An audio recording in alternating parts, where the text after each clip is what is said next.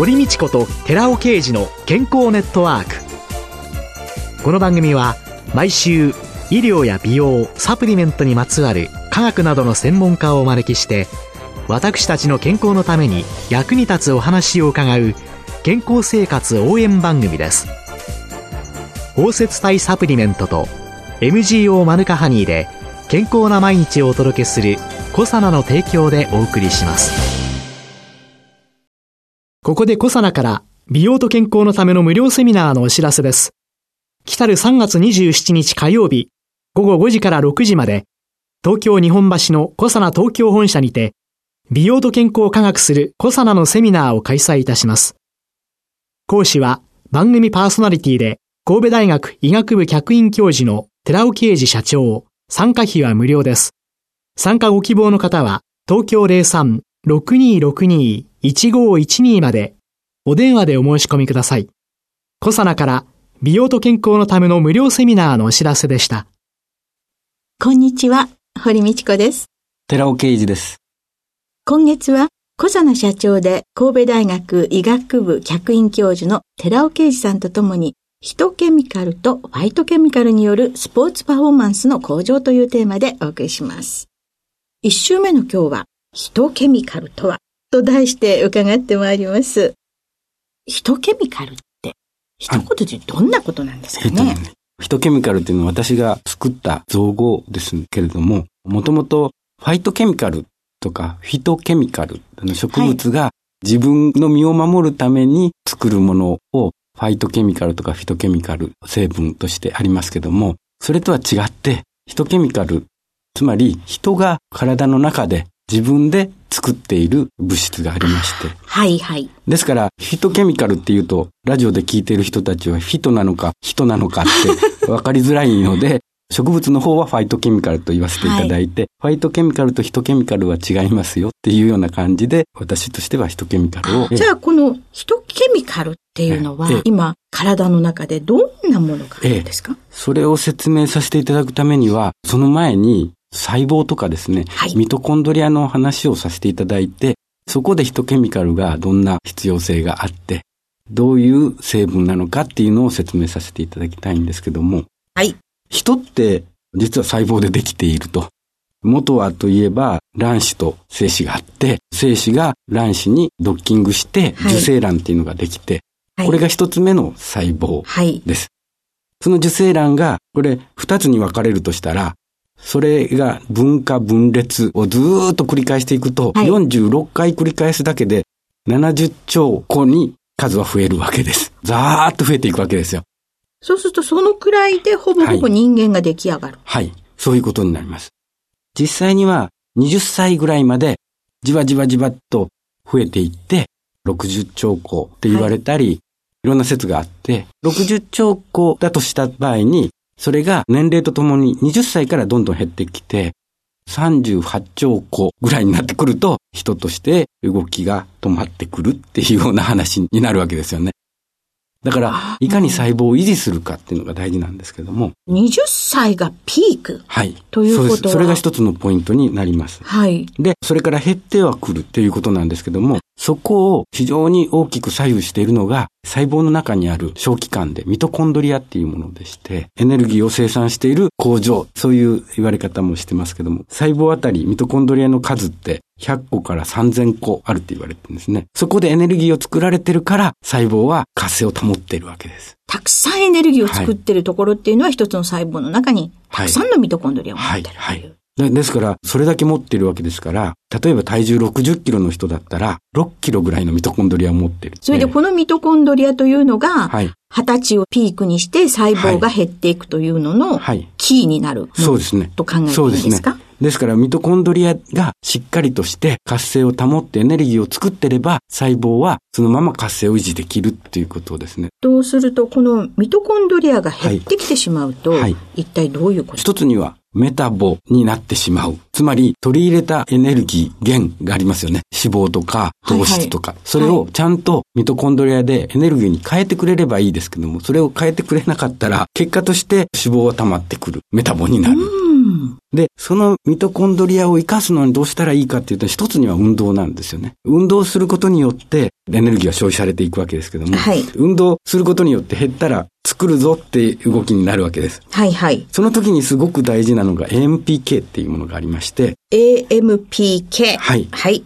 AMP が増えると結局 ATP を作るぞっていうことで働くタンパクリン酸核酵素これが活性化されるんですね。そうすると脂肪燃焼が起こる。だから結果として運動すると脂肪が燃焼する。結果としてメタボは解消していくっていう話になるわけですね。その脂肪が燃焼するためには、はいミトコンドリアの中にはい入っていかないと。そうです。そこが必要なんですね。そこでミトコンドリアの中に入っていかせるものとか、はいミトコンドリアの中でエネルギーを作るために必要なものがヒトケミカルということなんです。はいはいはいはい。はいじゃあそのヒトケミカルにはどんなものが、はい。ヒトケミカル、そういう言い方をすると、数はすごくたくさんいろんなものがあるんですけども。いろんな種類がある。はい。私はその中でも重要なのを三大ヒトケミカルって言って、ミトコンドリアの中で効いているものを指して言いたいと思ってるんです。はい。三大ヒトケミカル。はその三大ヒトケミカルは？それは L カルニチン、はいそれから R アルファリポ酸、はい。そしてコエンザミ Q 点なんです。考えたらこれらって割とサプリメントなんかでダイエット用とかっていうのでそうですね。話題になった。そうですね。でもこれはダイエットで捉えるべきではなくて、エネルギーを作るところに働く物質。例えば L カルニチンはミトコンドリアの中に脂肪を入れ込むところに非常に重要な働きをしている。うん脂肪だけだと、はいミトコンドリアの中にはい入っていけいない。かいけない。それを L カルニチンがいるがために、その脂肪をくっつけて入れることができると。はい。はい。で、Rα リポ酸は糖質、特にブドウ糖を代謝するところに非常に効いていると。つまり、Rα リポ酸の場合には糖質側、糖質を？その栄養素を代謝させるために必要とはい。いうことですね。で、どちらも脂質も糖質もちゃんとミトコンドリアの中でエネルギーに変えるときに、最終的に電子伝達系っていうところがありまして、それで ATP が作られるわけですけども、はい。そこに効いているのがコエンザイム Q10 っていう物質なんですね。コエンザイム Q10 が働いてくれないと、はいアルファリポ酸がはい糖質をその中に入れ込んでも、はい結局 ATP にはなれない。そうです。だから、Rα リポ酸はそういう意味では必ず必要な物質です。それが減ってくるために糖質がそのまま残る。結果として体の中にブドウ糖の数が多くなるから、場合によっては糖尿病になってしまうとか、そういうようなことも起こってしまう。うん。このエネルギー産生の反応っていうのは酸化反応なんですね。はい ATP 作るときには酸化反応が起こっているわけですね。はいですから、リポ酸にしようがコエンザミ Q10 にしようが、歩酵素として働いたとき、結果としては ATP 作る酸化反応で、はい自分たちは還元されるわけですね。はい。で、還元されるっていうと、還元体っていうのは抗酸化物質なんです。だからミトコンドリアの中で抗酸化物質として効くっていうこともすごく重要な役割なんです。なぜかというとエネルギーを作るときってたくさんの活性酸素が発生している。はい。ですから、それによって実はミトコンドリアは活性を失っていく原因にもなっているわけです。ですからその活性を維持するためにはエネルギーを作るときに出てくる活性酸素をちゃんと消去してやる。この役目も果たしていると。となると、これまで栄養学で最初に三大栄養素って並ぶ。それは炭水化物であり、脂質であり、タンパク質。これはエネルギーを生産するための栄養素。あるいは体を形成するタンパク質であったりするわけですけども、それとは別にビタミン、ミネラルを組み合わせて五大栄養素って今まで言ってきました。はい。ビタミン、ミネラルは何かっていうと機能性栄養素。体の機能を維持するために必要なもの。はいということで挙げてたんですけども、私はここの機能性栄養素の中にヒトケミカル入れるべきですと。うんもともとビタミン、ミネラルは外から取らないといけないけれども、ヒトケミカルは取る必要がなかったから、ここには入ってなかったけど、実際にはここに機能性栄養素として入れるべき。20歳から減ってしまう。これをちゃんと補っていけば、老化する必要がなくなる。このように、私は5大栄養素と言うべきではなくて、ここを6大栄養素と言い、さらに、その次に来る。通常では7大栄養素って言うと、それに2つ加える。食物繊維とファイトケミカルって加えてますけども、それを加えたら、7大栄養素ではなくて8大栄養素と言うべきではないかと。そういうようにヒトケミカルをそこに入れましょう。八大栄養素と言いましょうっていうのを私がこのところ言い続けてるところなんです。提唱されてるということなんですね。はいはい、で、それからヒトケミカルっていう言葉、はい、体の中で作られているものっていう意味合いで言えば、私としては三大ヒトケミカル、ミトコンドリアでエネルギーを作るものっていうのを純粋には三大ヒトケミカルとしたいわけです。で、すごく重要なのは、この三大ヒトケミカルが20歳から減りますけども、はい、いずれも同様の減り方をしているんです。それで、先ほど説明させていただいた細胞ですけども、結局細胞を活性化する。良質なミトコンドリアを維持する。それが細胞を維持することにつながる。だから、元を例えば、細胞の中のミトコンドリアでちゃんとエネルギー産生することができさえすれば、すべてのヒトケミカルっていうのは維持することができるとも考えられる。だからそういう三大ヒトケミカルさえあれば、ちゃんと細胞を活性化して健全に健康寿命を伸ばすことができると。まさに国挙げてのね、健康寿命延長大作戦という。そはい、そこに私は三大ヒトケミカルってすごく重要な役割を持っていると思っています。で、そうなってくると、そのヒトケミカル、講義の意味のヒトケミカル、例えば消化酵素ありますね。これも体の中で酵素は作られてますけども、リパーゼとかアミラーゼとかペプシンとか、この消化酵素っていうのは肝臓の細胞で作ってるわけですけども、こういったものも細胞が元気であればずっと作られるわけですけども、やはりこういったものも少なくなってくるっていうようなこと。少なくなってくる。コラーゲンも20歳を境に少なくなる。コラーゲンもそれ以外にも免疫細胞なんかも免疫力っていうのは20歳から減ってくる。で、性ホルモン。例えば、スポーツやるってなったら筋肉がすごく重要ですし、高齢者にとっても筋肉はすごく重要です。筋肉も、やはり20歳を境に減ってくると。っていうように、すごく全てが三大ヒトケミカルに寄っているっていう見方が出てくるわけですね。成長ホルモンも、やはり減少していくんですね、20歳から。だから成長ホルモンがあることによってスポーツパフォーマンスは維持できる。これも、やはり三大ヒトケミカルを積極的に摂取するっていうのが重要だろうと思われるところです。こういうものって、スポーツ選手の、はい。スポーツパフォーマンスが低下するのを止めるっていうところにも、やはりヒトケミカルっていうのは効く。そうすると、こういうものっていうのを利用するっていう。はい。そのためには、はい。どういうことを気をつけたらよろしいんでしょうかね？やはり20歳を過ぎたら、減ってくることは分かっているので、それを補うように三大ヒトケミカルを摂取していく必要があろうと私は思います。運動とかそういうので増えるから、はい、一般人はまず運動しましょうねっていうこともあるけど、アスリートの人たちはもうビシバシに運動してらっしゃるんですもんね。方法があるとすれば、運動して直後に焼肉、肉を食べるんですよね。で、ヒトケミカルって分かりやすく私はネーミングしましたけれども、動物でもやはりミトコンドリアはあって、そこでエネルギーを作っている。つまり、その肉の中には三大ヒトケミカルはそこに含まれてるわけです。だからそれを取れば、そうです。リポ酸も、そうです。それを取ればいいけど、それは取る量、相当取らないといけないですよね。ですから、20歳を過ぎれば、それとは別に、きっちりと三大ヒトケミカルを摂取しましょうと。年取ってからこそ。そう。ですから、肉好きの高齢者って元気ですもん。えそういったところもあると思います。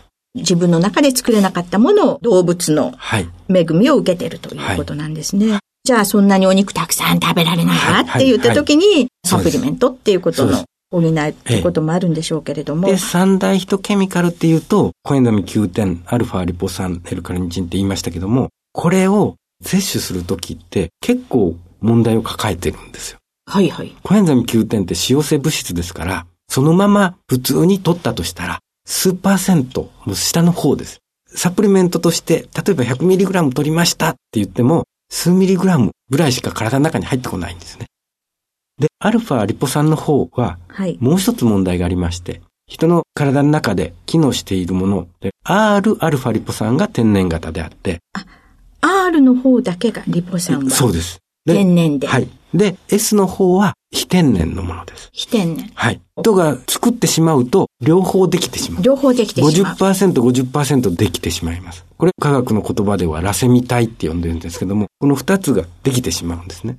で、うん、実は、ヒポ酸は残念ながら、ラセミ体が一般的には市場に出回ってるんです。うん、ですから、市場に出回ってるラセミ体なのか、R 体なのかは、どちらなのかっていうのは、消費者が見て、R 体であるものを探さないといけないと思います。カルニチンの場合には L カルニチンっていう言い方をしてるんです。はいはいつまり D と L、R と S って言いましたけど、同様に D 体の方っていうのは体に良くないっていうことをはっきりと証明することができて、今では L 体っていうのが摂取されるようになった。あ L 体しか使われてない。ですから L カルニチンって言っている。はい。で、残念ながら、リポ酸の方は、アルファリポ酸としか言わないわけです。R アルファリポ酸とは言わないわけです。そうです。私はそこのところを必死になって R アルファリポ酸を摂取しましょう。私の研究で明らかにしたのは、あたかも血液の中に入っていくと、ラセミ体、つまり R と S、両方50%、50%で摂取したのにもかかわらず、S 体が消えてしまってるんです。血液の中で。なんでって、R 体しか体の中に入らないんじゃないかって誰もが思った。私もそう思ったんですけども、実はよくよく調べていくと、R は血液の中でちゃんと液体でいるんですけども、S 体はアルブミンとかインスリンと反応して不溶性の物質を作ってしまうんです。別のものになるわけです。血液の中で固形化するわけです。だから S 体は消えていくんです。単に消えていくだけだったらいいんですけども、例えばドロドロの血液、糖尿病、あるいは脂質異常症っていうように血液の中があまりサラサラしてない場合、ここで固形化されるとどうなる？そういうことを考えると、S 体を摂取すべきではないんです。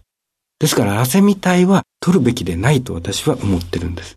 アルファリポ酸の有害事象という感じで、はいよくインスリン自己免疫症候群というのの低血私はそ糖いうことものが、ラセミ体で起こっていること。で、実際に R 体ではインスリンもアルブミンも反応しないんです。そこまで確かめてるんです。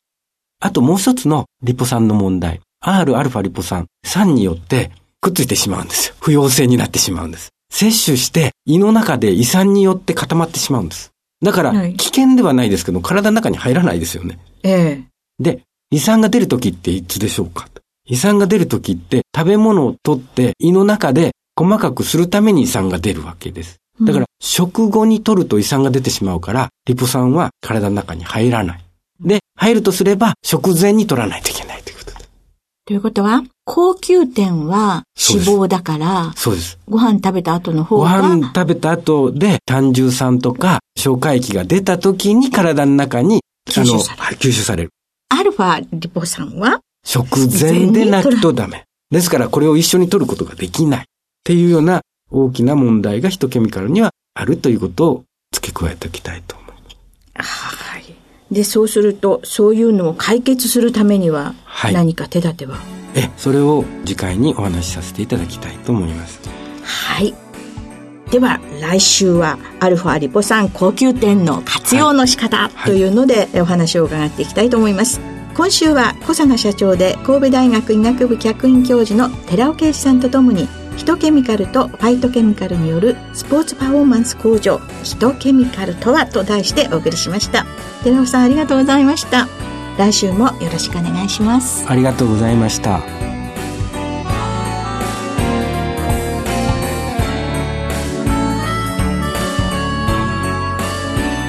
ここでコサナから番組お聞きの皆様へプレゼントのお知らせですマヌカハニーを環状オリゴ糖を利用することで粉末化して配合した水でもお湯でもさらっと溶けて美味しく召し上がれるコサナのマヌカとオリゴのドリンクパウダーを番組お聞きの10名様にプレゼントします。プレゼントをご希望の方は番組サイトの応募フォームからお申し込みください。コサナのマヌカとオリゴのドリンクパウダープレゼントのお知らせでした。